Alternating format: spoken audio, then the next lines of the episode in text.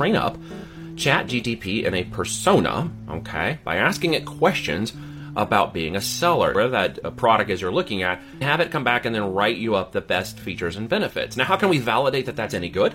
Well, we take that and we go over to Amazon. We look at the best sellers for the category we're considering to sell. We look at the copy for the best sellers and we say, hey, is this anywhere close to that bestseller copy? And if it's anywhere close to it, you might be over the target. You might even give it some of the content from that original listing and ask it to rewrite it so there's not plagiarism, but ask it to rewrite it into the bullets that it created for you to come up with some unique thinking, some unique discussion, some benefits and features based language, an oriented language that fits the need of the product, and have it spit back something very powerful.